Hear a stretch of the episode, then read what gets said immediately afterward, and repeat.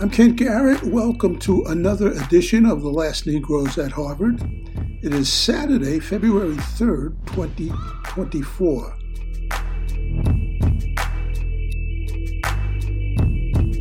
One of the fundamental questions about Gaza is how could this genocide be happening?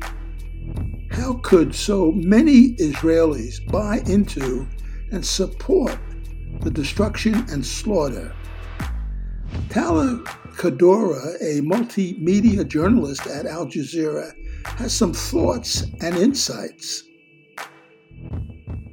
You've probably asked yourself, how does someone react to genocide? Like this.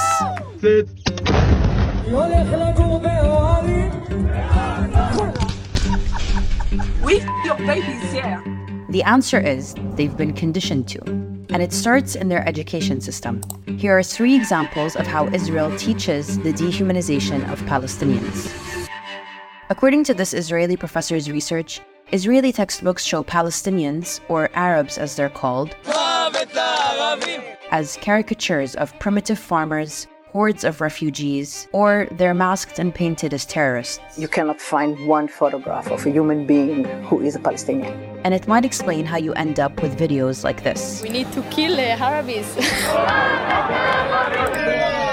the way they are represented are as the problems and threats. And since they never or hardly ever meet Palestinians face to face or speak to them, although they may live uh, 50 to 100 meters from them, this is what they know.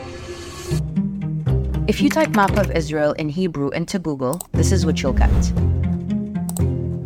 Notice how a lot of these maps have no clear markings showing the occupied West Bank, East Jerusalem, and the Gaza Strip, all of which are internationally recognized as illegally occupied Palestinian territories.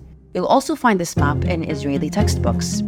It's how you end up with illegal settlers colonizing more and more Palestinian land, claiming it's their God given right. This, all this, what you say, it's belong to Israel. And it's how you end up with scenes like this. You have this necklace? That's Palestine, yeah. This is Israel. הארץ שלנו. כל הארץ.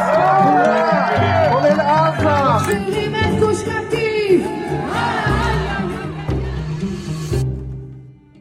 Students in Israel are taught about the Holocaust starting in nursery school all the way to the 12th grade.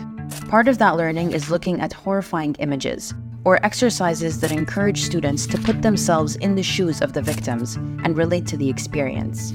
The identification of students with the victims isn't a coincidence. It's an intentional policy by the Israeli Ministry of Education. It's how you end up with a society where, according to one Israeli professor, every Jewish Israeli citizen is a Holocaust survivor or a potential victim of future Holocaust like events. The goal is traumatization and revenge, and not to let the fire of vengeance die out. However, this vengeance is not directed towards the German persecutors and their collaborators in Europe, but towards Palestinian colonized subjects who are Nazified.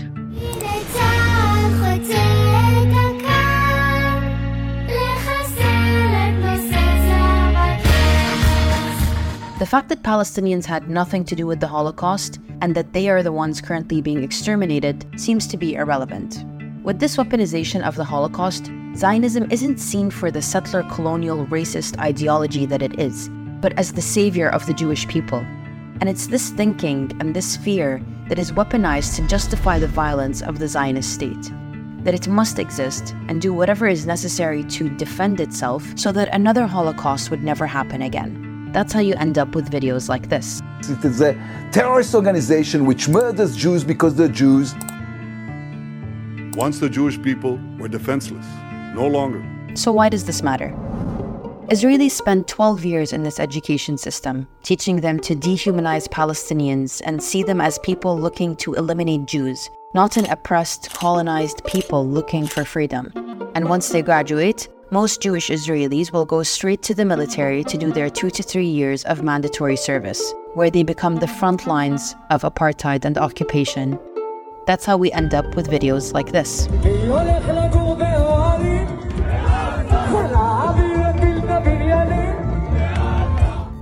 So, why do all this?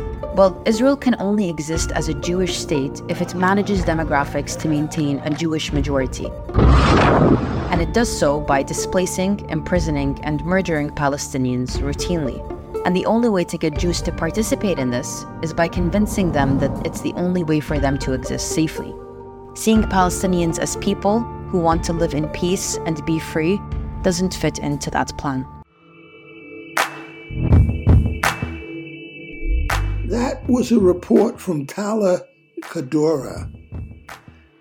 And that's it for this edition of The Last Negroes at Harvard. I'm Kent Garrett.